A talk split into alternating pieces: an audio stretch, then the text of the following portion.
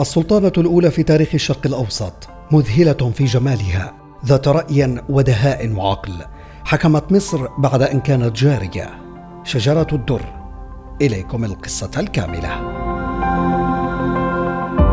مع زيادة النفوذ الصليبي ابتلي الأيوبيون بعدة هجمات صليبية بعد وفاة القائد صلاح الدين الأيوبي وحصول خلاف بين أبنائه وأقربائه على الحكم. الخلاف الذي انتهى بتولي أخيه العادل الأول أبو بكر بن أيوب مقاليد الأمور الذي أدى إلى تشرذم الدولة الأيوبية وتحولها إلى مقاطعات متنافسة فيما بينها. سبعة حملات صليبية تلك التي تعرض لها الأيوبيين وأخطرها كانت الأخيرة التي حدثت سنة 647 للهجرة على دمياط بقيادة ملك فرنسا لويس التاسع وداعميه من الصليبيين في الشام. وفي هذه الحملة برزت أهمية قوات المماليك التي كان صالح أيوب بن العادل أيوب قد عمل على تقويتهم وتدريبهم بجانب قوات الأكراد والمغاربة والسودان وغيرهم من العناصر الأخرى للجيش الأيوبي.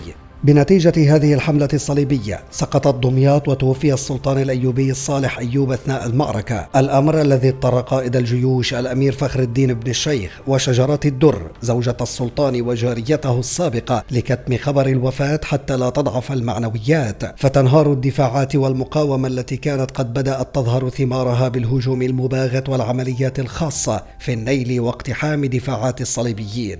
لعبت شجرة الدر دورا حاسما ومحوريا في تقوية الجبهة الداخلية فقد دعمت قائد الجيش فخر الدين بن الشيخ وحثت الفرق المملوكية على الدفاع عن المنصورة بكل قوة واستطاعوا خداع الصليبيين والفتك بهم في شوارع المنصورة وحاراتها ودحرهم وقتل الآلاف منهم غرقا في فرع دمياط من النيل.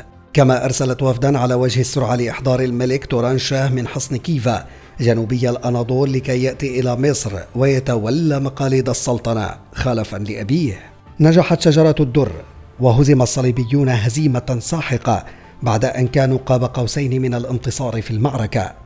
قتل الآلاف منهم وسجن لويس التاسع ذليلا في قيده في دار قاضي المنصور بن لقمان وأبرم الجانبان اتفاقا مذلا دفع فيه الصليبيون الثمن غاليا حتى أنهم بعد هذه الهزيمة لم يستطيعوا إقامة حملات صليبية جديدة على المشرق الإسلامي حتى فاتحة العصر الحديث.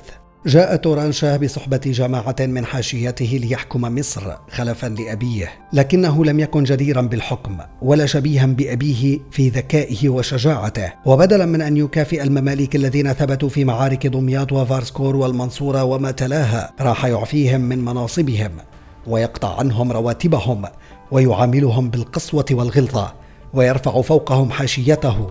وعند هذا الحد قرر المماليك التخلص منه. فقتلوه بضربة سيف في دمياط. تسبب مقتل السلطان توران شاه دون وجود من يخلفه من الأيوبيين الكبار في مصر في تسليم المماليك أقوى الجبهات داخل الجيش إلى زوجة صالح أيوب شجرة الدر. وخصوصا أنها أثبتت حكمة وتأنيا كبيرا عند وفاة زوجها فبفضل كتمانها لنبأ الوفاة. حفظت نظام الجبهة العسكرية وتماسكه أمام الصليبيين وحققت النصر. وبفضل هذه السرية استطاع أيضا توران شاه أن يتسلم زمام الحكم دون أي عوائق. قبلت شجرة الدر منصب السلطنة في سابقة لم تحدث في تاريخ السياسة الإسلامية في الشرق الأوسط وحاولت أن تكتسب الشرعية من المجتمع بإجراء الإصلاحات الاقتصادية ورفع الضرائب الجائرة والإحسان إلى النخبة العسكرية. لكن إشكاليات عدة حالت دون استمرارها على رأس الحكم. لم تستمر ولايتها في الظاهر أكثر من ثلاثة أشهر فقط وتزوجت بعدها من نائبها الأمير عز الدين أيبك التركماني تحت ضغط المماليك وأصبح هو السلطان.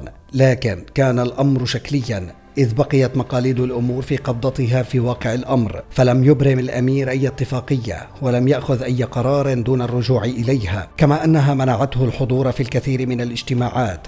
وأخفت عنه أمور المملكة وتفاصيل خزينتها المالية وذخيرتها العسكرية وألزمته بطلاقها فيما بعد ما دفعه للإقامة بعيدا عن القلعة ثم قتل لاحقا بتدبير منها كما يشاع. وبعد قرارها في الزواج من ملك الأيوبيين في الشام الناصر الثاني قبضوا عليها مماليك الأمير إيبك التركماني انتقاما له وسجنوها في البرج الأحمر بقلعة الجبل. وبعد أن استلم ابن أيبك نور الدين سلطنة المماليك قررت أمه التخلص من شجرة الدر فأحضرتها وأمرت بضربها حتى الموت. وهكذا أسدل الستار عام 655 للهجرة على حياة شجرة الدر الجارية التي أصبحت سلطانة مصر لعدة أشهر أمام الستار ولعدة سنوات من خلفه.